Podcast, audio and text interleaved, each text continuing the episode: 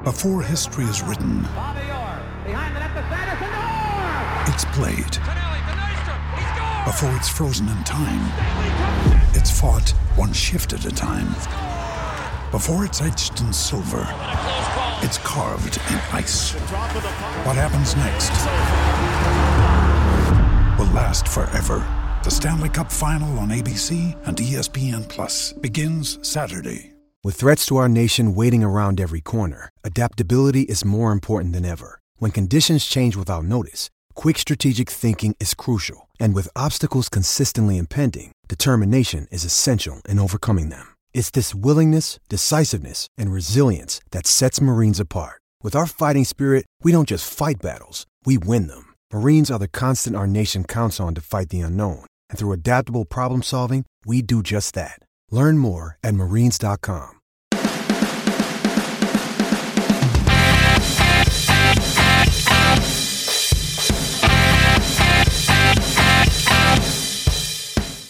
Hello and welcome once again to another edition of the Leeds That podcast, episode 61. I'm James and I'm joined by Paul, Hello. Andy, Hiya. and Matt. Hello there. You've got a very nice shirt on, James. Thanks. It's uh it's light. It's keeping me cool. It's loud and proud. I like it. It is a bit loud and proud. Matt and Paul in their pajamas. This is basically what I wear now.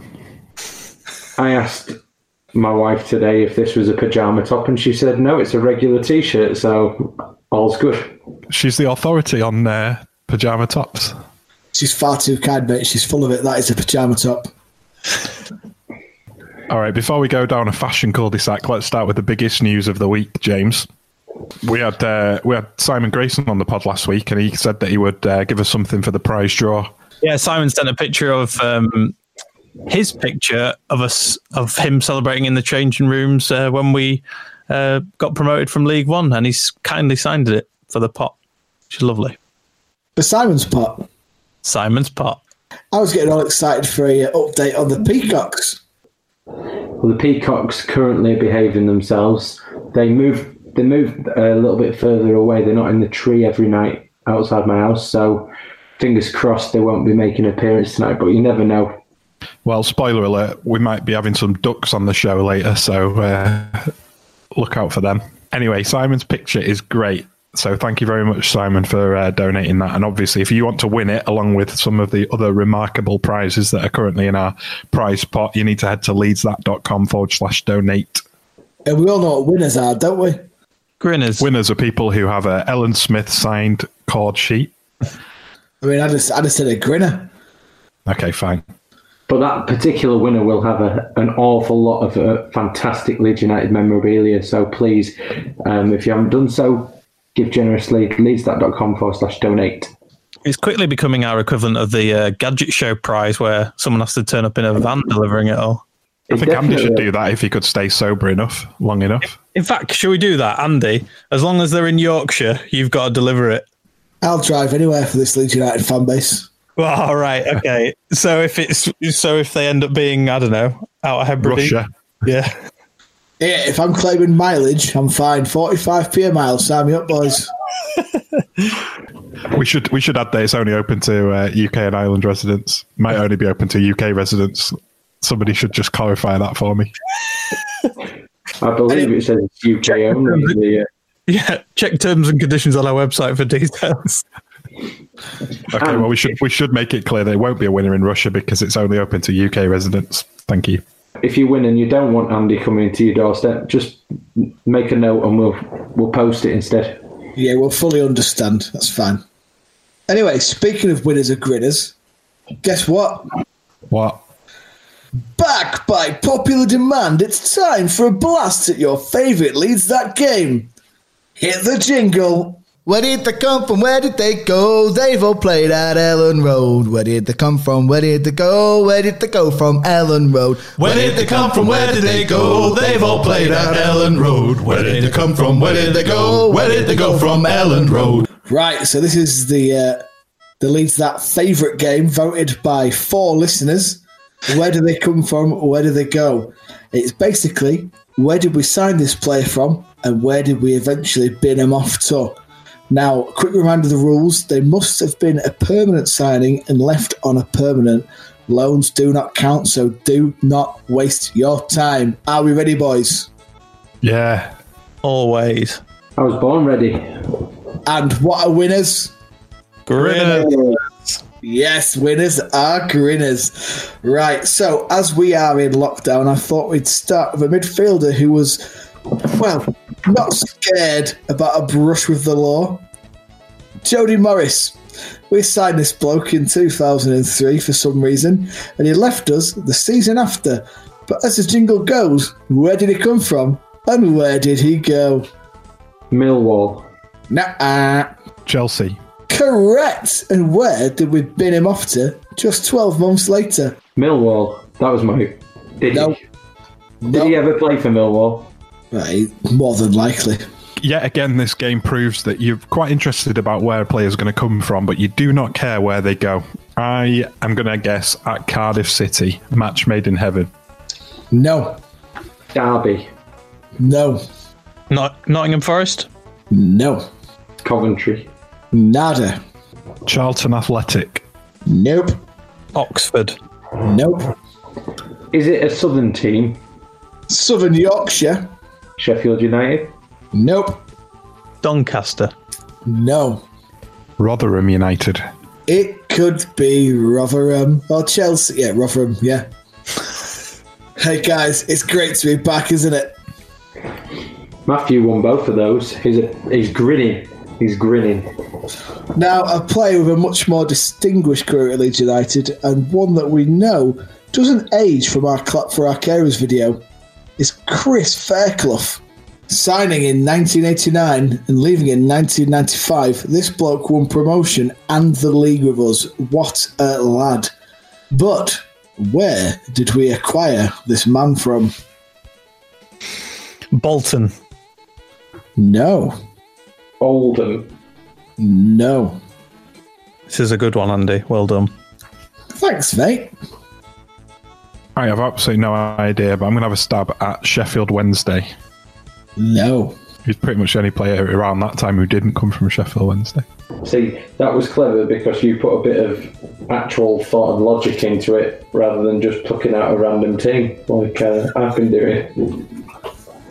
Southampton, No. Derby County, No. Arsenal. No, close, no cigar. Spurs. Correct. We signed Chris Fairclough, originally on loan from Spurs, but then permanently from Spurs. He spent six glorious years with us before moving on to.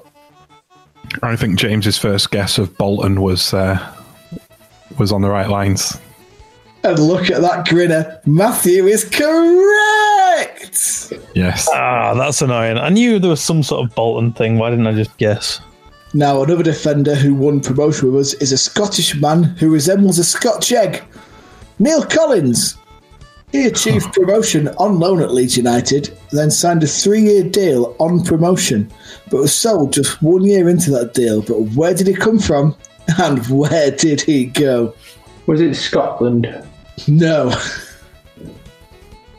You've picked you've picked some tough ones this week, Andy. Did he go to Sheffield United? We'll find out in part two. Why can't we do it either way round? It's where did he come from? Where did he go? Not where did he go? Where did he come from? It's a fair point. I honestly can't remember where he came from. I've got a feeling it was. oh, I've, I have absolutely no idea. Coventry. Uh, Swansea. uh. Southend. Oh, no. Aston Villa. Nope. Paul's Googling. I'm not. I'm looking at my feet to, to, for inspiration. I can't remember where Neil Collins came from. West Brom. No. Norwich. Nope. Ipswich. Nope. Bristol. Nope. Crystal Palace. Oh, no. Stop at Uno in me. Watford. Negative. Preston North End. Correcto Mundo, Matthew.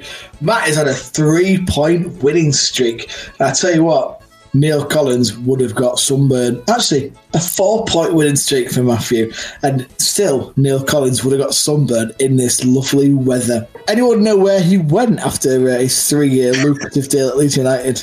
Sheffield United. United. United. We have three grinners on this podcast. I'm not grinning. They robbed me. What a game. Oh dear. Now let's have a striker who also was a one season wonder once again at Leeds United. Ian Thomas Moore. He spent one season with the Whites between 2007 and 2008, scoring six, I'm guessing, world class goals. But where did we sign him from? Rotherham United. Incorrect. Oh, That was a really confident one as well, so it's going to take Matthew a little bit of time to re- regroup. Um, Should come back in 10 minutes. Tranmere. Oh, close, but no cigar. Luton. Nope. Oldham Athletic. No. Port Vale. Nope. Ian Moore. Ian Thomas Moore, please. Sunderland. No. Was it a crap Northwest club? I mean, I'd say so, yes. Blackpool. Close, no dice. Blackburn. Close, no dice. Preston. Close, no dice. Burnley. Correct, Matthew Ah. is on flames tonight. People cannot believe these scenes. So, where do we bid him off to? Tranmere Rovers. Incorrect. Ah, he, ah. Go on then, Rotherham. where is it, Paul? No, I don't know. I thought it was Tranmere. But he did. I'm sure he played for Tranmere. He He did. He That's his- scored for them that on uh, when we were away at Charlton when we could have gone up. Ah, yeah. Was his dad managing them as well? Yeah, that's why he was at Burnley too. He's a bit like Steve Bruce. this Texas lad who he wants. Which is also why I guessed Rotherham. Would anyone like a clue? Clues are for losers, but I'll have one. Our friend from episode one, Beaves Bets, Beaves Bets, has family who come from this part of the world. Hartlepool. Correct! Anyone who doesn't know who Beav is, just check back episode one. Geezer cannot bet for toffee. Right, we're on to the final one. Let's finish with an underrated goalkeeper. Higgy Pop himself, Shane Higgs. On his day, he was unreal in League One. But where did we sign him from? And where did he go? Arsenal. You think Shane Higgs played for Arsenal? Yeah. And you think I've had a drink? Plymouth. What? A, Nope. Southend. No. we did sign a goalkeeper from Arsenal. Which one am I thinking of? Graham Stack. Lukic. John No. Lukic. No, you are wrong, Andrew. Get Stack is what I was thinking of. I'm not wrong, am I? Well, you're not thinking of what I'm thinking of. Shane Higgs. Correct. Oh, wait. That's the guy's name. Burnley. Nope. I think it was a really crap no mark club. Potentially. Cheltenham Town. Absolutely. Correct, Matthew. Wow. so, Matt, for the absolute crown of winners our grinners tonight, where do we bin him off to? Cheltenham. No, sadly not, James. Was that was that um, Southend? No. Northampton. Name. Correct, Paul. Northampton. I was going to say the town was on the compass, and Paul got it correct because he knows his geography. And that sums us up for one more round of Where Do They Come From, Where They Go? Who's grinning? I am. Me. Yeah, yeah. Jingle! Where did they come from? Where did they go? They've all played at Elland Road. Where did they come from? Where did they go? Where did they go from Elland Road? Where did they come from? Where did they go? They've all played at Elland Road. Where did they come from? Where did they go? Where did they go from Elland Road? The football world's been on hold, as we've all found out. You've probably heard us talking about our game behind closed doors, but that's looking like a real possibility now. How do you boys feel about that? Paul?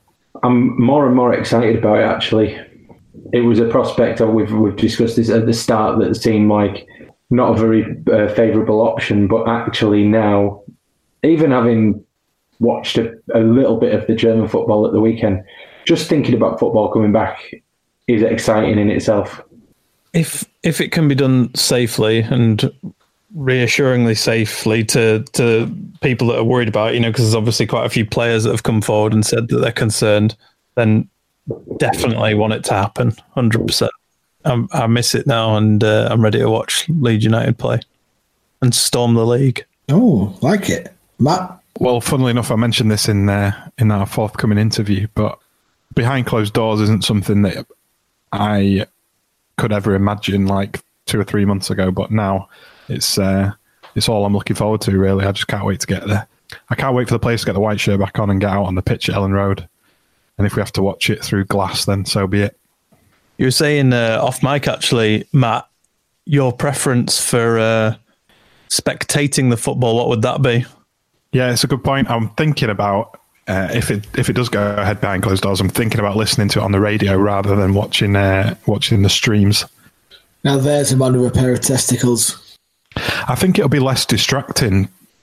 The fact that there's no fans there if you're listening to it on the radio, I think it'll feel more like it's a real game that's going on. And I've never really watched football on TV. I kind of watch, I listened to it on the radio to the point where I could go to games, and then I started going to games. So it'll be like going back in time to how I first started uh, following Leeds, listening to them on the radio. And also, there's the added benefit that on FM, you'll probably hear the goal go in about a minute, two minutes before it happens on a stream. Well, having said all that, James, Matt, and Paul were uh, fortunate enough to speak to Graham Hyde from the United Sports Trust, and he gave us an insight as to what's going on with tickets, what's going on with the club, and how football looks from now on. The club are desperate to play the games. Um, the players are all absolutely desperate to play the games, um, and it's just a case of trying to find a way that that can be done safely. The, the you know the challenges that they're looking at. Um, apologies if you can hear my ducks, by the way. You have ducks in the background. If you've got ducks in the background, um, well, Paul's got a peacock, so they'll be in good company. It's like a menagerie. Wow. Yeah, that well, yeah, they're they're probably a little bit quieter than a peacock in full cry. So, um, but yeah, I, th- I think that's it. I think the you know the, the, the club and the players all want to play. The challenge is is about doing it safely. Um, uh, I know that you know, in terms of, of playing them, it looks like absolutely no chance of there being anybody there in terms of crowds. Um, the behind closed doors thing, the, one of the challenges they have is as a club, um, they tend to get a little bit targeted by their reputation. And so you get a situation where the police advisory uh, committee to the EFL um, have already sort of flagged Leeds as being high risk in terms of people turning up for behind closed doors games.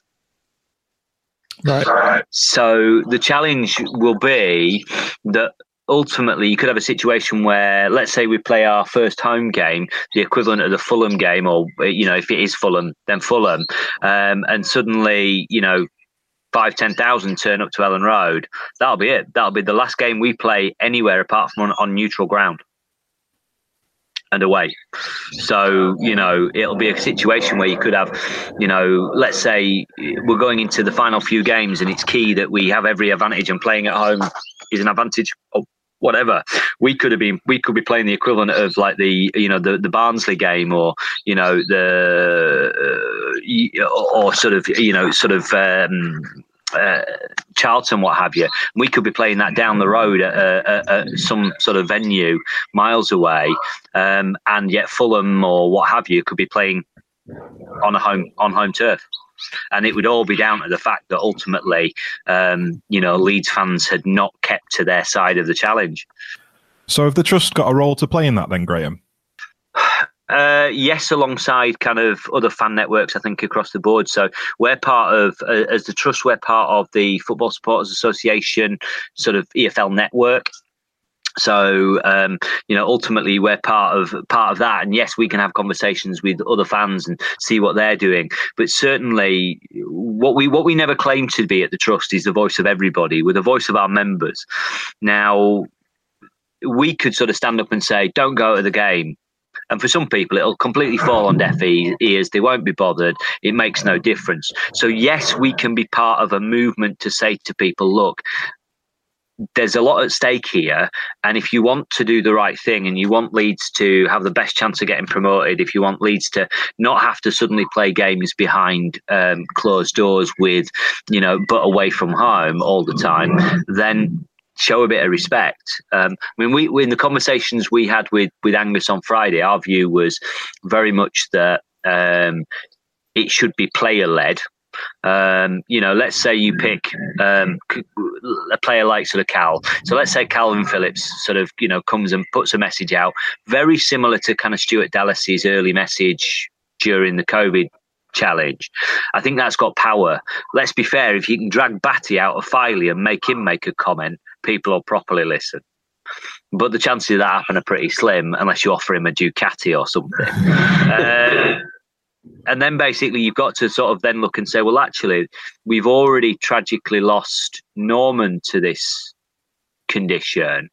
Um, without wanting to get onto the whole kind of you know disrespect of uh, you know saying let's just do it for Norman it's a hell of a reason really to you know because Norman you know would have been one of our biggest cheerleaders and you know jumping around like crazy at the moment that that it happened much as any fan in the new Norman Hunter stand or in the Kop or anywhere else you know it's I think it's um it, it's a big thing that way. So I think there'll be there'll be a part from all fans groups to sort of work with the club to try and just get people to understand what's at stake.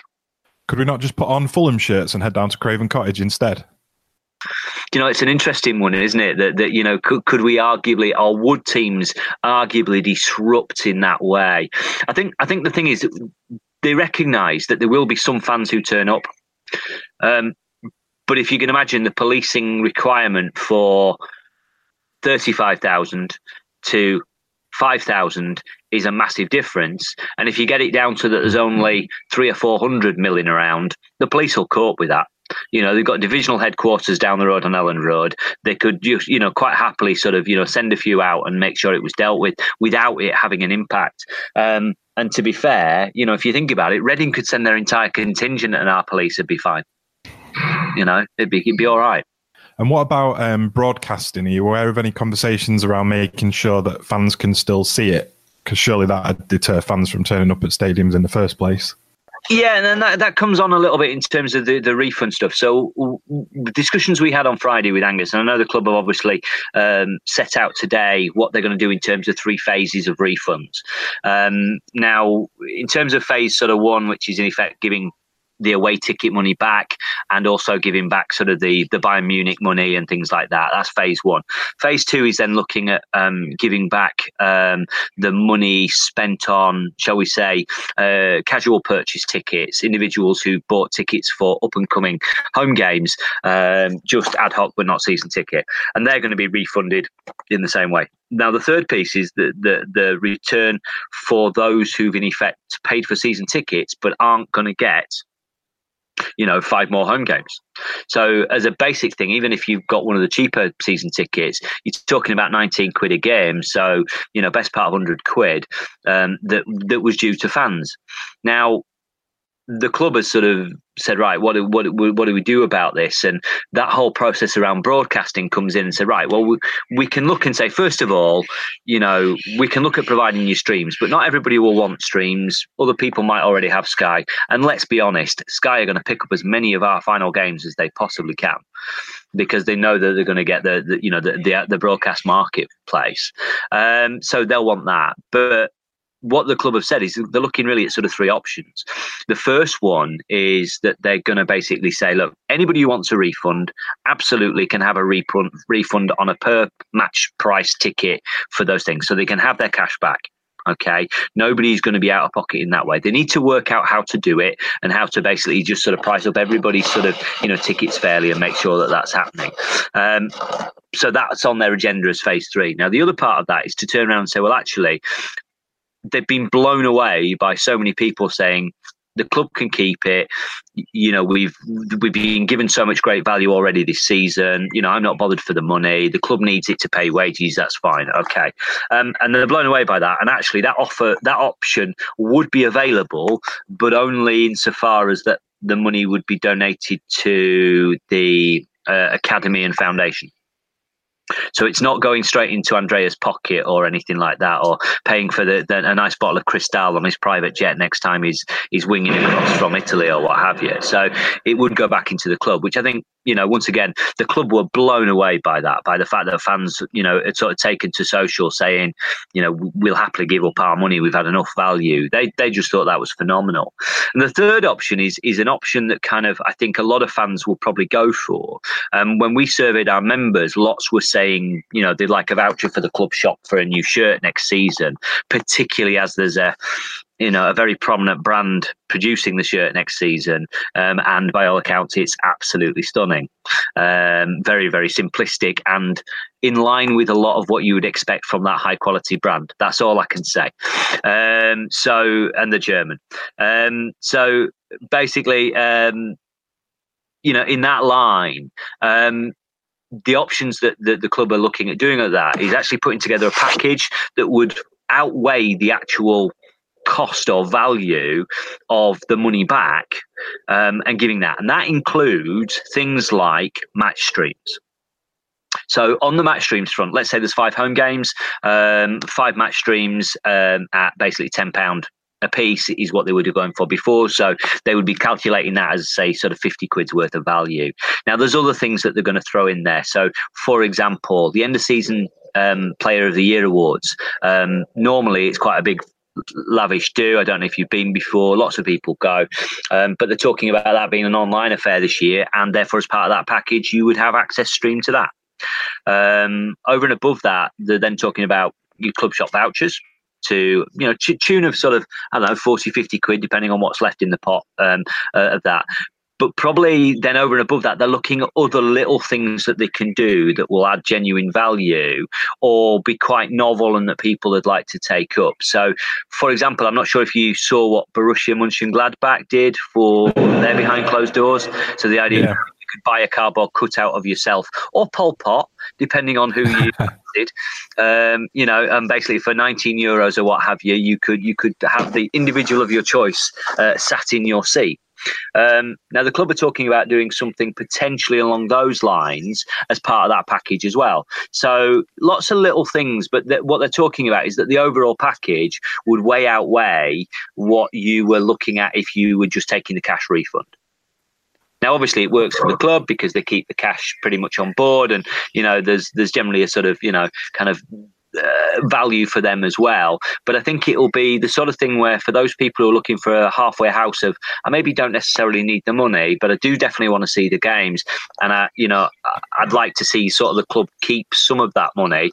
Well, that's probably a, a halfway point, and I think the club have been really flexible at looking at different ways that they can reward fans for this kind of loyalty because you know, let's let's be honest, um, we've in effect given them a nine million pound bridge loan in terms of you know kind of ticket money, next year's season tickets, and we don't even know when uh, you know there's going to be any value in those either. So you know, that's pretty much where we are on that. You've teased us with an awful lot there, Graham. I don't. I'm not even sure where to start with the questions, but, so I'm going to ask you a really selfish question. Mm. Have you heard anything about away season tickets? So, in terms of away season tickets, you're going to be looking probably at a similar kind of process. Okay. All right. Now, into what in terms of uh, away season tickets this year or next? This year in particular, but if you've got any info on next year, always interested. All right. So, in, in, terms of this year, you're probably looking at a very similar process. The challenge they've got is once again that the difference. If you take, say, for example, the the standard away ticket, take Blackburn. So, you know, seven and a half thousand of us have got tickets for Blackburn. All right. Now, 40 quid a ticket, that's what, 308 grand, a thousand pounds, sorry, 300, 308,000 pound, um, you know, kind of sat there. Now, the interesting thing is, and I didn't realize this until recently, the club hangs on to that. That's the club's money until the day they play the game. Hmm. So if you think about it, actually in this current climate, that's been once again a nice little bridging loan that you know Blackburn were probably looking forward to the revenue, but ultimately they ain't getting it, and we've had it as just cash sat there to help the club for a period of time, which is helpful. But all of that will be returned, and I think that's you know whilst it's difficult with the away season ticket to say right, you know this is the value per ticket, they will work that out. And I imagine they'll do much the same as they do with the home season tickets because they don't need to pay the other club, even though that money would have been held you know, kind of in situ, in escrow, if you like, waiting for handing over to the clubs. So I think that's that's probably the thing this year, this uh, for this season is re- refunds will probably be offered, um, but I can't say for for definite. Um, but the, the, their thinking on the club is exactly the same. But I imagine they will look at that and say that pot has been placed into escrow because we would have have to get had to give it to the other clubs anyway. Um, next season, so away season tickets. Um, this was something that the supporters advisory board, uh, which incorporates a load of different sort of fans groups and uh, a few sort of random uh, individuals as well, um, met sort of, gosh, um, the last one was in March. And on the agenda last time was the fact that away season tickets were up for review. Um, and the reason behind the thinking was what they didn't want is a situation where away season tickets became an entirely closed shop and people bought them to just then hold on to and sell certain tickets. So you know, the, the, you know, the, they'd, they'd buy their, their away season ticket, knowing that full well they could probably sell an away ticket to Man United, where there's going to be massive demand, no availability, for like you know two hundred quid you know so they're concerned because they've seen that happen across or anecdotally across a number of clubs in the in the premiership and they don't want to do that. So their view that they were looking at and nothing has been confirmed it was still very much up for debate and discussion but the view was that they were going to look at whether um, those who currently have away season tickets maintain first line priority for away tickets but they don't have an away season ticket.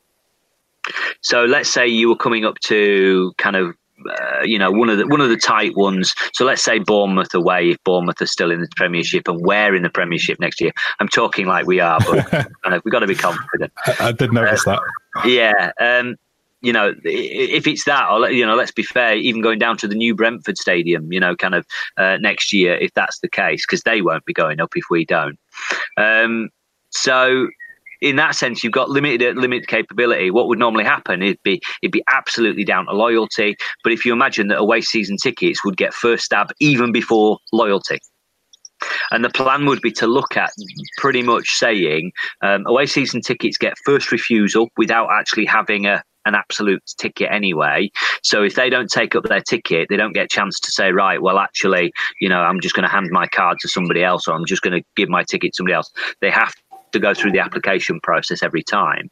It would then go to your loyalty people, and then it would go basically season ticket, membership, usual sort of channels. Um, the club really want to make sure that arguably 75% goes on loyalty 25% on then kind of the next phase is season tickets and, and beyond. Um, you know, so that there is a reward for loyalty, but they're also mindful that it, it, it, very quickly becomes a closed shop and they have challenges with people buying tickets and then actually not using them, but just buying them to keep the loyalty. Um, and that then ch- causes challenges when if there's any disturbances at any clubs, you know, somebody might get pulled and based on the ticket that, that you know that was in their name, and actually they might not have been at the game, they might have sold it on. Yeah. You know, so yeah. So Interesting. next season, but you know, nothing decided. That was just where we were in terms of discussions. And we might not be going to away games next season anyway. We might not be going to any games if it carries on the way it's going. It's it's a scary thought, isn't it? Um, I think that the, the challenge is that ultimately, if, if we're talking about the new norm, and we're talking about the idea that football is going to have to start again because this isn't going away. It's not suddenly going to, you know, as perhaps Trump said, we're not suddenly get all going to get an injection of of hydrochloroquine or you know bleach or whatever, um, and suddenly get you know cured. Um, we're going to have to find a new way of working, and therefore that that will involve looking at ways that football can run without you know, either fans in the short term or fans with some kind of more effective mechanisms for proving that people are either safe or you know they've had it or what have you. I mean, you know whether whether we, we're at a situation where we're onto kind of temperature mm. testing, whether there's you know kind of um, some way of basically having antibody tests that mean that you know whether you're clear or not. You know, but ultimately there's not a single football club in the country that won't be desperate to get fans back in the ground and get not only the the revenue in the small in the in the smaller clubs back into the clubs, but also, you know, if you think about the product that is the Premier League, it, it's entirely based on the fact that there are fans inside that stadium making noise. Are you a season ticket holder, Graham? Yeah, I'm in the Kop, uh, N11. Um, so uh, yeah, just kind of um, I'm I'm kind of I'm I'm sort of in my forties, and I, having had a, a, sort of break in the Cellino years um, for a, a, number of reasons, but primarily because that crook wasn't getting any of my cash. Um, that basically having gone back, I, I went back into sort of N11, and and it's great because I'm surrounded by loads of young lads who go home and away, um, and um, it, it, it is a bit like kind of going back to sort of you know kind of the, the early '90s when I was that sort of age myself and doing that, and you know it's great to uh, uh, great to sort of you know get myself chucked four rows down when we score late on. And how are you feeling about the prospect of us going behind closed doors? Because I know, uh, I know for me, when it was first brought up in February, March time, it was anathema really. It was the last thing that I wanted. But now I'm at the stage where I'm so desperate, it's pretty much the only thing that I want to happen. Well, look, you know, at the moment, if you could choose to go and eat in a restaurant, you would go and choose to eat in whatever restaurant. Given the fact that basically there aren't many choices, there were people queuing in Sutton for a McDonald's like about a mile down the road today, and I think that kind of you know it says everything. When you when you when you've had choice taken away from you, um, ultimately you'll accept anything, and I think that's the way we are with football now. We just want the football to get on, um, start again. Um, uh, you know, having watched the the German a couple of the German fixtures at the weekend, um, it was just so strange. Um, you know, I've I've seen more kind of. I don't know. I, I just felt that he lacked that sort of deep passion that comes with fans. And certainly when you think about German football, the fans are absolutely the heart of it. And it felt a bit like watching an under 23 game you know, or yeah. or you know, the old classic reserves. Um, you know, if you ever went to Elland Road to see the reserves play years ago, I mean, I once saw Gazza play for Everton in the Everton reserves at Elland Road, and it was it was like you know sort of twelve men and, and a dog uh, watching watching the game, and it was just a really strange atmosphere. They said in the German games that there was a trend that that there were, the ball was in play for more time than it normally would be. That that should surely only set to, to be an advantage to us if, uh, or do you think teams will still work out a way to uh, run the clock down? It's an interesting one, Paul, because it's something I've sort of I've raised a number of times. I think you know I think the average the average length of time that the ball's in active play against Leeds United is about 15 minutes lower than most other teams in the division, and it's because obviously teams set out with a plan of look we know that if we have to play 60 minutes of actual football against Leeds, we'll be in bits by the last 10 minutes and they'll be running rings round us. So let's just slow everything down. Let's kill the game. And, and if we only have to play 40 minutes of active football, we might just survive. Um, so we've seen that every single time that, you know, a club's come to Elland Road that, you know, that that's been the case. They've tried to wind down the clock. So anything that brings that in, brilliant. Um, but um, I'm not sure that you know, I mean, if you think about it, we know that we've started seasons under Bielsa incredibly quick, incredibly fit, a yard faster, a yard sharper, and a yard more, you know, in tune with each other than any other team that we've played. So I think that's what we're going to face again. So I think, you know, kind of it could well be that teams that come up against us five minutes into the game, and a bit like me when I'm playing five aside and they're blowing after two minutes flat, that they'll be like going, "That's it. No, we just need to go back to you know, kick it out, keep it out. Let's try and slow everything down. Let's take take take thirty seconds over a goal kick, take thirty seconds over a throw in, um, you know, and just really try and wind down that clock so that we're, we've got less time where we're vulnerable." You said the players are, are well up for finishing it. Do you think they have the sense of that as well? That that they are keeping themselves super fit and they're, they're just raring to go. Do you know what? I think I think the days of Paddy Kenny coming back from uh, sort of uh, you know some summer breaks, you know, sort of twice the size of Halifax, is probably gone. Um, you know, and I think you know even during this period, the players will have been reporting in their weight. They know how strict they are. They know the consequences that ultimately, if you basically turn up, you know, overweight, um, you know, Marcelo will will will sideline you. And who doesn't want to be part of these last nine games and be part of the history of Leeds United? You know, when we can hopefully get it over the line. Um, it, it's worth sort of pointing out as well. I think that you know because of the way they've done it, um, the PFA insists that players have X number of uh, weeks uh, of, of, actual annual leave each year. So the players during sort of um, you know, kind of early May in effect, um, have been on annual leave.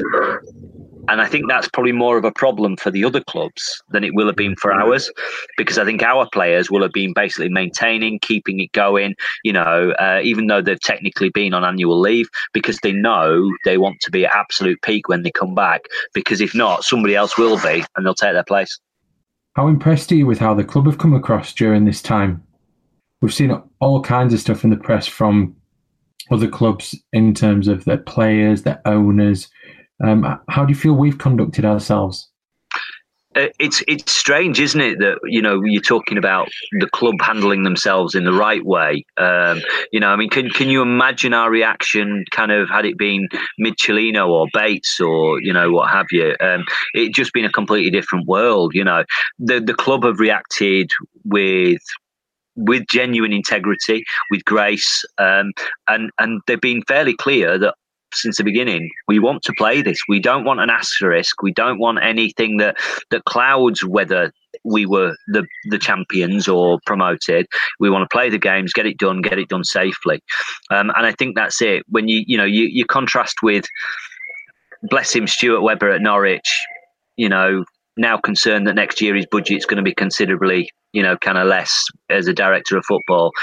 Anything you can do to try and kind of suggest that perhaps yeah there's there's a loophole that there's a way out of this um, that it's not fair. Can you imagine last year if Norwich if this would have been the same situation Norwich would have been going no it's all right yeah you can stay in the Premiership it's uh, clearly we've not finished the season so that's not fair now. It's, so the, the, the amount of self interest being pushed by every other club, from Karren Brady in the first instance, right the way through to kind of Glenn Murray in you know in recent comments, um, it, it's just people sort of clearly displaying the fact um, that you know they just want to save their own skin. Hull was the latest today, weren't they? You know, sort of saying uh, that they, they basically want to look at voiding the season. And do you think that the authorities are going to be able to see through all that? They ignore all the bluster and noise in the um, in the press and just crack on with what what they see fit. Um, all, all, all, all I think is that thank goodness um, Shaun Harvey's not in charge at the EFL anymore. Um, I think Rick Parry ultimately is willing to make the decisions that he sees are right for the actual brand. He's not going to be bullied by particular teams uh, that have vested interests, um, and he's trying to he, he's trying to find a way that he's right, but also protect the EFL from any possibility of the Premiership just turning around and saying, "Well, do you know what? Here, I have thirty million each um, for the top three clubs, and don't come up." You know, or any sort of deal that they might strike using their wealth to buy some kind of, you know, continuity for them rather than the EFL. So I think I've got confidence that Rick Parry will basically do the job that is right for the EFL. Um, and I think the only way that that can be right for the EFL is when you've got a situation that people are uh, getting promoted, people are getting relegated, and that promise made sort of in the early 90s um, when the Premier League broke away is maintained, and that the FA are in a position to basically maintain the belief that it is a continuous pyramid and not just basically a separate, entirely independent breakaway league. Because the minute we get to that, football football in this country is it's gone. You, you mentioned a few uh, goals from our past in so far, Graham. You talked about Cellino and Bates and Harvey. Is it fair to say that someone in your position at the uh, trust is it's easier, maybe nicer to be doing your job at the moment than it than it would have been in those days? It, it's a really interesting thing because as, as an independent supporters trust, um, part of our purpose is obviously to to represent independently fans and their needs with the club. Now, when all hell is breaking loose and you've got a really poor owner, there is a really clear purpose for the trust. Now, in quieter times, when actually the club is doing pretty much most things right, um, that it's you know looking after fans, that sort of almost clear and defined purpose has kind of evaporated. But we still need to be here, and therefore there's a need that yes, actually getting dialogue with the club is easy. We don't have slanging matches. It's more constructive partnership discussions and we hold them to account. So, you know, we are pushing them on things like refunds. When it got to the end of March and we were talking about season ticket renewals and people were starting to say, hang on, this COVID crisis has meant that I'm maybe going to lose my job or I don't know what I'm going to get paid. I now can't afford my season ticket. Well, we were pushing the club for probably about three weeks in March saying, What are you going to do about this? Well, we don't know. Well, we don't know. And we're pushing and pushing and pushing. And ultimately, it was following those discussions that they agreed to pretty much contact anybody who didn't renew ask them why, and if it was down to financial hardship, what they basically said is, look, don't worry, we're not going to sell your ticket out from under you. We'll review this when it all starts again, and we'll find a way. So the trust still has a, a really valid role to play. And whilst the pathway is a little bit easier, probably the chance to be really vocal and make big sort of you know things that strike a blow for fans uh, you know against an evil ownership um, that that's not possible so it has to be a lot more sort of collaborative and partnership working but really with making sure that they're kept on the straight and narrow but equally, I suppose the fans themselves are more united than they are during those periods. I know that there's even with, even at our lowest level, you had people who were still backing Cellino and giving him the benefit of the doubt. Uh, and so anything that the trust or any other supporters group who came out to criticise him, there was always a group of people who jump on that and say, "No, give him a chance." Um, you're just anti Cellino, and you won't listen to anything that he's doing. So uh, it, it, feels good for me. It must feel good for you guys as well that everybody's behind Bielsa, everybody's behind the club, and we're in a far better place than we were even two years ago. Oh, it's, it's hugely better. I mean, don't get me wrong. I think that there's, you know, there's still an element that, you know, kind of um, the our fan base is is wonderfully diverse and uh, do you know what? I think there's probably a load of Leeds fans that, you know, kind of, um, I might have a million and one different things that I just could not talk to them about, about in life, you know, that we would clash on so many things, be it politics, religion, music, all sorts. But Leeds United is our one combining thing. And I think at the moment, when you take out things that are deeply divisive, like the behaviour of Bates towards fans, uh, you know, the the way that Cellino set about kind of targeting certain fans and certain and bringing certain fans close in to use them as weapons. All of that kind of has gone, and now even though there are some people who still kind of believe that you know Radrizzani has tried to do this on the cheap or you know what have you. Um, the fact is, I think we are the most united we've been for a while. Um, but I think to be fair, you know, you can guarantee that, you know, for every group of fans that's united, uh, it would be very easy to find a schism again. What are you trying to achieve? What are the things that you really want to to get done over the next sort of twelve months or so? So we're we're literally in the process. We're meeting on Saturday um, to sort of finalise our objectives for the year. Things have been kind of a little bit kind of railroaded in recent sort of weeks, months, but we're finalising that. So the, the, we always try to work on a, a, range of different pillars that are our sort of functional pieces. So it's fan engagement, club engagement, legacy and heritage pieces, um, what we call future trust and community. So that's things like uh, we, we've we've now got a future trust, which is the next generation of Leeds fans and Leeds trust members that will be the next people who are you know sort of badgering the ownership to make sure they're doing it in the right way for fans. And then we have also just like the general sort of growth within our membership that we try to achieve. So we've got a range of objectives that fit across all of those, um, you know, and, and it'll be, it, you know, without sort of giving anything away, there'll be things like big pushes on safe standing, because I think we're getting closer and closer to sort of safe standing being allowed from a safety uh, permit point of view. Um, so I think we'll be pushing that, and we we we have been for years, and we will still. Um, we've got the um, desire to continue to support sort of the charities that we do. So in, we've done a lot of work with Leeds Food Banks, but we've also uh, this year been working and supporting Andy's Man Club. Um, so we'll continue with that um, as our charity. We've got projects around um, you know kind of some legacy and heritage pieces. So there's a lot of talk that you know should we should we go up okay being positive we will. But i think that's going to trigger a sort of an opportunity quite unique um, to really sort of re-engage the city and try and sort of work with the council and the club and fans across the city to maybe do a series of kind of uh, memorial art pieces, um, you know, to mark the occasion.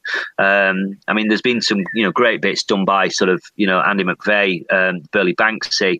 Um, but if you look at things like um, at the end of uh, sort of the the, the gable end um, up near the old United bar that that, that beautiful almost um, Belfast style war mural.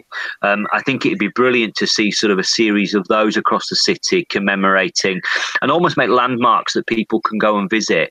Um, you know, as part of that process. So I think we'd probably be pushing for something along those lines but you know, there's lots and lots of things that we do. Um, you know, uh, alongside yeah, reciprocal pricing. Hopefully, it won't be necessary because we'll be in the Premiership and we'll be on thirty quid for away tickets anyway. Um, but you know, if for some reason we find ourselves in the Championship next year, we'll be pushing hard um, to have reciprocal pricing uh, brought in across uh, as many clubs as possible. Because at the moment, uh, Leeds fans are paying on average 29 quid a ticket 20, 29 and a half quid a ticket for an away game across the season. Um, you compare that with Reading, who pay 24 quid on average.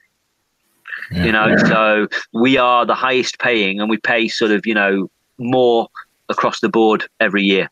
Um, so it'd be good to get some reciprocal deals in there because I think that would help our fans when they're travelling away, and we travel in numbers, so there's a lot of people that that matters to. And are there any things that us fans or fans listening to this could do to help you with reaching those objectives? Um, you can always become a member of the trust. That's always the uh, the, the first thing. Um, Ten pounds buys you membership for the year. Um, if you have uh, sort of uh, children, uh, they can join the Future Trust uh, for a, a pound, um, which gets them involved in that way. Um, by joining the trust, you enable not only there to be a pot of money to support the activities that we do and the processes that we do, but it really allows you to have that voice within the trust. Um, the board of the trust operates solely to action um, really what the members want. So whenever we do anything quite sizable, we, we go out to the members, ask their opinion, and when we then go speak with Angus and what have you, we are voicing, um, you know, kind of what our membership has said. Um, so to get to get a part of that voice, if you become a member, uh, leedsunitedtrust.com uh, forward slash join, uh, you'll be able to sort of join uh, and become a member and you get you get a lovely badge and some stickers and uh, the joy of being part of something uh, beautiful. Graham, we've got to ask about the kit, the badge. What's it like? Um, unchanged, I think, is probably the best way to put it. Don't, don't expect big changes on the badge. Unchanged oh, from the uh, 99 version or the centenary version? ah, now that, do you know what? I don't actually know. Um, so I don't know whether it's a gold tonal design. We, we all know that um, Andrea's a big fan of gold. Um, you know, um, something to do with Milan, isn't it? well, to be fair, I, I, I, think it's you know probably just a little bit of you know the fact that he's rich and he likes it. um, you know, some of us can't afford it, but um, you know it's the closest we get to gold. Um, but I think in that sense, yeah, I think I think the, the, the whether it's a tonal badge or if you like a, a, gold badge in that sense, I think that's the the closest we'll get to a change um, in that way. Um, depending on the kit, you know, I think because I've not actually seen it. I've only I'm only going on what uh, on descriptions that I've been given uh, as little teasers uh, in that sense. Um, so I think yeah, I, would expect it to be either gold or the the sort of the classic '99. The last concept kit I saw today had Qatar, uh, Qatar Airlines on those, the sponsor on the front of it.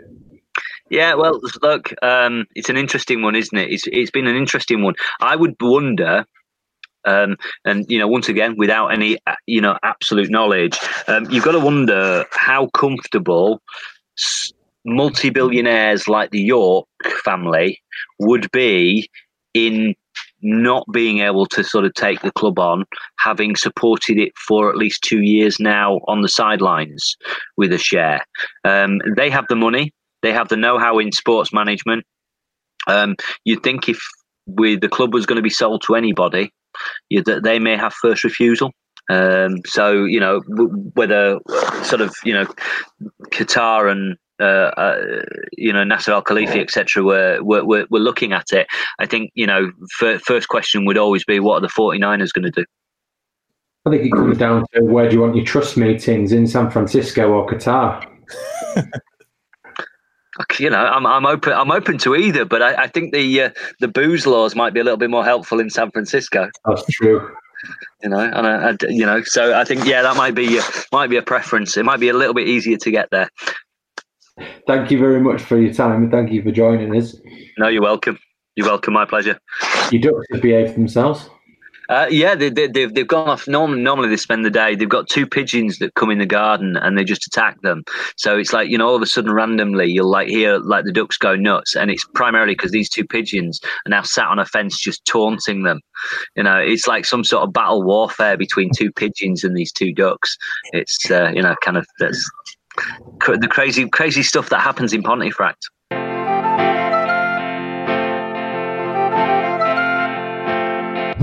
Was quite eye opening the interview with Graham. I thought there was a few things that you just have sort of not considered whilst all this has been going on and you've kind of forgotten about. But yeah, you can see that the reasons for us being a, a high risk club and and you know I hope fans do stay away for the good of our own promotion push. To be honest. Do you know, I started thinking when uh, when we were talking to Graham was that if if we're in a really nice settled period now, what they should do as a trust is offer themselves to like Derby or Sheffield Wednesday or a club that's in a bit of turmoil and say we've had, we've gone through quite a lot of uh, you know shady characters. Absolutely never. Yeah, why would they want to do that? Professional services. No, no, uh, you're just jealous because he's got more ornithology cracking in his garden than you have. I've heard now from your peacocks, and fella's got ducks for days in his place. Do you know what about, about that comment, Paul? Is the fact that like confidence when we're doing well brews into everything, doesn't it? It's like even we've even got the best supporters trust. We can show them how it's done.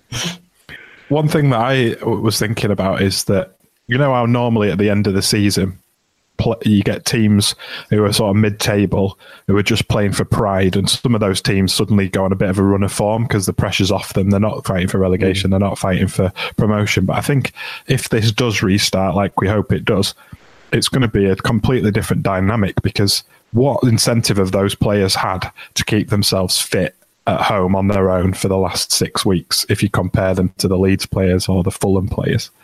Are we going to be basically playing a load of teams who are unfit and don't really care. I don't know. I think a lot of the nine teams that we've still got to play have got something to play for. Um, so hopefully that won't be the case. I think there'll be a lot of professional pride. Uh, we'll, we will certainly see what kind of professional pride a lot of these clubs have. But I, am just having absolute faith in the fact that our um, training regime, the diet, the fitness, everything that they put in place since before the government acknowledged the, the pandemic situation will just stand us in good stead to be even better than we were when we won those five games in a row at the end of what was the current end of the season. It's it's the whole thing's bonkers because if if you look at it, it, it well, it goes back to an old age thing: is should there be Welsh teams in the English Football League? And we've got two Welsh teams in the Championship who are both in their nations under still strict lockdown. What do you reckon happens with them? I think that presents a unique challenge that obviously that's for the governments and the football authorities to find some way of facilitating them to be able to fulfil their fixtures. I don't think it's a difficult thing to overcome. I think either the Welsh government gives them an exemption or they have to play their games in England they're going to have to allow them to play at their stadiums. Otherwise, it goes back to that thing about fundamentally changing the uh, integrity of the competition, doesn't it? Yeah, but if they can't play at their stadiums, I'm sure they'd rather have the opportunity to play somewhere else than be expelled or not able to. I don't think they'll be expelled. I think what they do then is it just they have to be able to get this to be uh, the the the least likely to be able to have any kind of litigation. So any anything that's different, they're opening themselves up to, and nobody will want to be treated any differently to any other teams. Have either of them got anything to play for? Yeah, I believe Cardiff are on an outside chance at the playoffs. And their their next game is actually uh, their their cup final as well. Who they got? Just only the league leaders. I thought it was Leeds Fulham next, wasn't it? Maybe No. maybe I'm wrong. No, it was Cardiff. You were all about to get in the car to go to Cardiff, and then they uh, pulled the plug. It's Card- Cardiff away first. It's Cardiff away, and Fulham, who we presumably would have second up, have got Brentford away before that as well. Go on, Pontus. Give Mitrovic a dig. Make sure he can't walk that game against Leeds. I uh, definitely want a cardboard cutout in my seat Of what? of me. Of you? Yeah, With your arms folded. you might have missed that one as well, uh, Andy. How would it work? Would you be clapping? Would you have a hot dog at half time? Would you be I don't sad? You you would have a Yorkie or a Kit Kat and a Diet Coke, wouldn't you? Maybe. I'm well up for a end of season player of the year awards online, but only if they find some kind of way for Andy still be able to harass Johnny Douglas. And if they don't, bin it. Johnny Douglas does not like me, does he? I think I would actually prefer uh, Player of the Year awards online. Why? I can have the food that I want. Yeah. Uh, it's not going to be people running around trying to get players' autographs like Pokemon.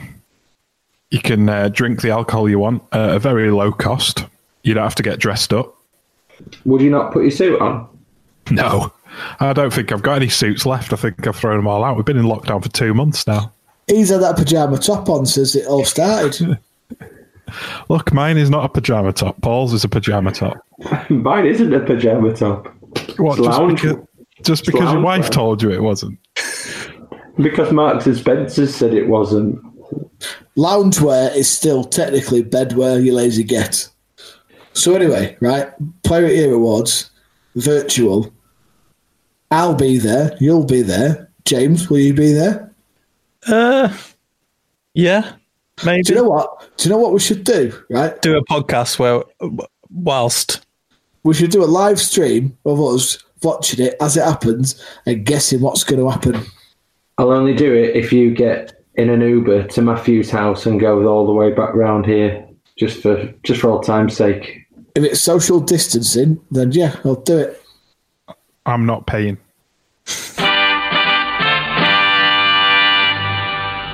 As per every week, I've got a Leeds United player crudely sellotaped behind my closed door. And all you've got to do is ask me questions which I can give you yes no answers to in order to guess who is behind closed doors.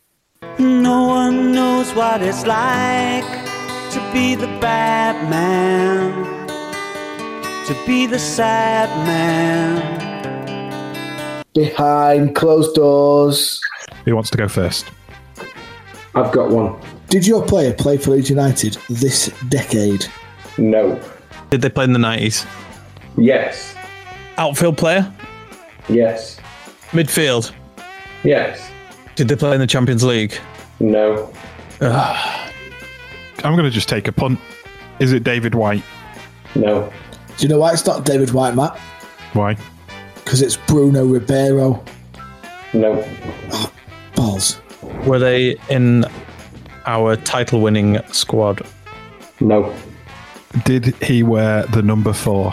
Oh God! Don't get me on numbers again. Um, I'm going with no. No. No. Was he European? Yes. Was he from the United Kingdom? Yes. Would he have got sunburn in 26 degree heat today? Depends if you use suntan lotion or not, but not as a rule. And if the question is, Was he ginger? No. That's not what I was asking. It was. James, your turn.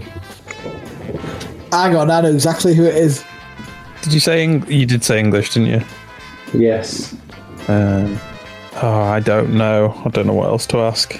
Um, left, mid- no, right midfielder. No. Did he play under George Graham? Again. Not really. Not really. Yes. Okay. Um, and did he continue to play under David O'Leary? Let me get my timing straight because I know misinformation on here can get you shot. yes. Had he also played under Howard Wilkinson prior to George Graham's arrival? Yes. Oh, hello, Matthew. Did we sign him from Charlton Athletic? No. Oh, Oh, Were you going Lee Bowyer? yeah, but I've just realised that the Champions League question rules him out. Did he sign under Wilkinson? Yeah. Really Most ran- expensive teenager, wasn't he, at the time? I was my arm was on the front of the Yorkshire Evening Post for that picture when he signed, but I did not know that Howard signed him.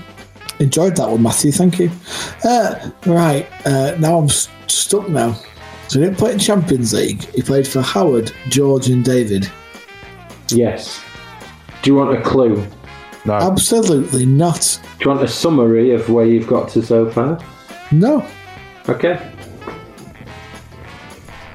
Did he leave before the Champions League type thing? Yes. Was he bang average? No. But that's subjective, but no. I don't know. Did they score on their debut? Oh, Jesus. Oh, I know who it is. I know who it is. I'm ready. I am ready and primed. I honestly don't know the answer to that question. Google it. Oh, Andy, do you just know the answer to who I'm thinking of? No, but I, I know the answer. I've got the answer ready. It's not your turn. One of us might get it before you, we get to you. I hope you do. Also, actually, I What- think what- I'm wrong. I don't think man played under O'Leary. I'm just going to say what happens if Paul just decides to call it off. Void, void the game. PPG. PPG, I've got a chance. I've got great form at this game. You play for Man City. No. Oh, I'm in here. I'm in. Did he play central midfield? No. Did he have a signature celebration Oh, crikey. that involved the corner flag and a dance move, and also played kids gladiators instead of John Fashanu? Was it Lee Sharpe? Was it Lee Sharpe? It was Lee got it. Sharpe. Yellow boy! He's Well done, put Andy. this one out, and hey, hey. I love that. Yeah. Some of those answers were really tricky though because he he he was Howard Wilkinson's last signing, and then O'Leary sent him on loan after he recovered from an injury. So it was a bit of a grey area one again, I'm afraid. But well done, Andy. Do you want me to do one? Go on, Andy. Who's behind my closed door? Did he play for Leeds United in from 2010 onwards? Um, no. Did uh, he play for Leeds United between 2000 and 2010? Yes. Did he play in League One? No. Did he play in the Premier League? Yes. Did he play in the Champions League? Yes. Did he play in midfield? Yes. Did he play in central midfield? No. Does Matthew know who he is? I think I've got a really good get. I've got a really good idea of who it is. Did he have a wand of a left peg? Yes. Is he Irish? No. Oh, ball sacks. Is he English? Yes. Would he be probably more associated with Blackburn Rovers? Correct. Is it Jason Wilcox? It is Jason Wilcox. Yeah. Well played, Matthew. No one knows what it's like to be the bad man, to be the sad man. behind closed doors. Okay, so before we go, it's just time for us to refresh our bingo cards for Clap for Carers Bingo. This is our game, if you've not heard, for the previous couple of weeks, where we have been looking at the players that the club have used in their Clap for Carers video at 8 o'clock on a Thursday night. Uh, and we've tried to guess who might appear in this week's video. So last week, James and I both scored a point because I had Noel Whelan and James had David Prutton. So that makes it 2 2 0 0 to me and James. It's bollocks this game because I get really annoyed and it's something that's really good, isn't it? Like something that's going really good and a positive message. I'm getting bloody annoyed at. I'm blaming you. Well, I'm sorry about that, Andy, but for now it's 2 2 0 0 to me and James. This is what I mean. It's bollocks. It's a stupid game. Well, that said, who have you got this week?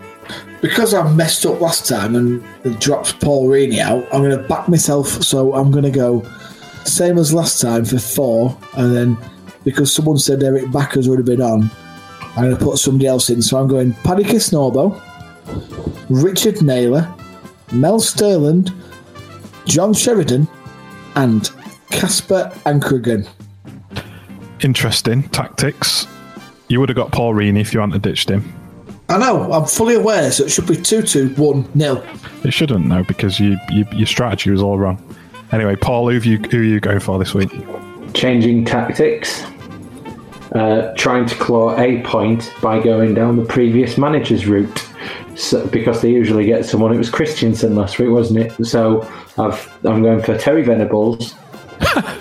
What? Right. Dark, Darko, Darko Milanic, Peter Reid, Dave Hockaday, and Uwe Rosler.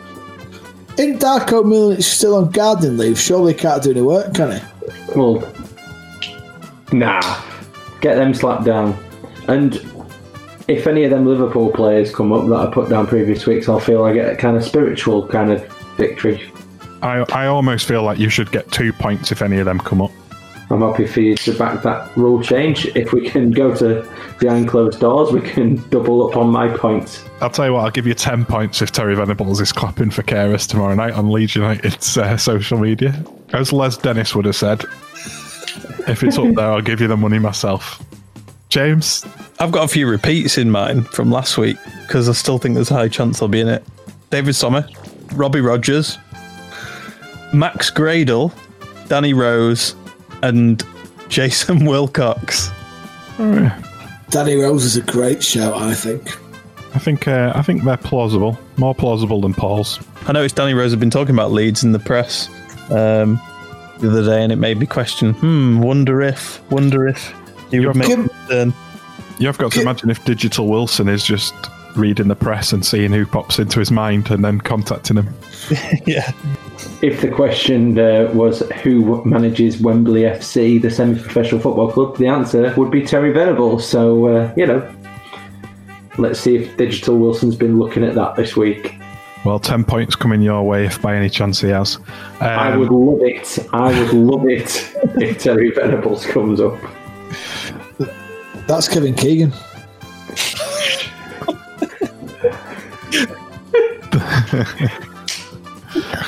I am sticking with my uh, answers from previous weeks. So Richard Naylor is still there, Victor Orta is still there, Chris Moyles is still there, and Salim Lamrani is still there.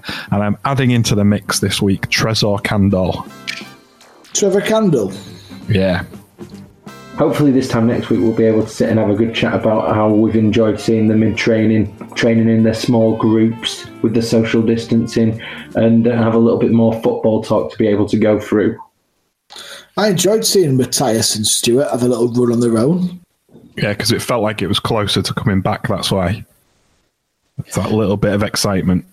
Also, they were still looking in really good shape, weren't they? I'm glad they hadn't come back like just absolute bloaters after a, a few weeks of just smashing donuts at home. As Graham says, they haven't come back like Paddy Kenny, twice the size of Halifax. Well, thanks again to Graham for coming on and having a chat with us about the about the trust and all things going on with the club at the moment. Check us out on social media and leedsthat.com. See you next time.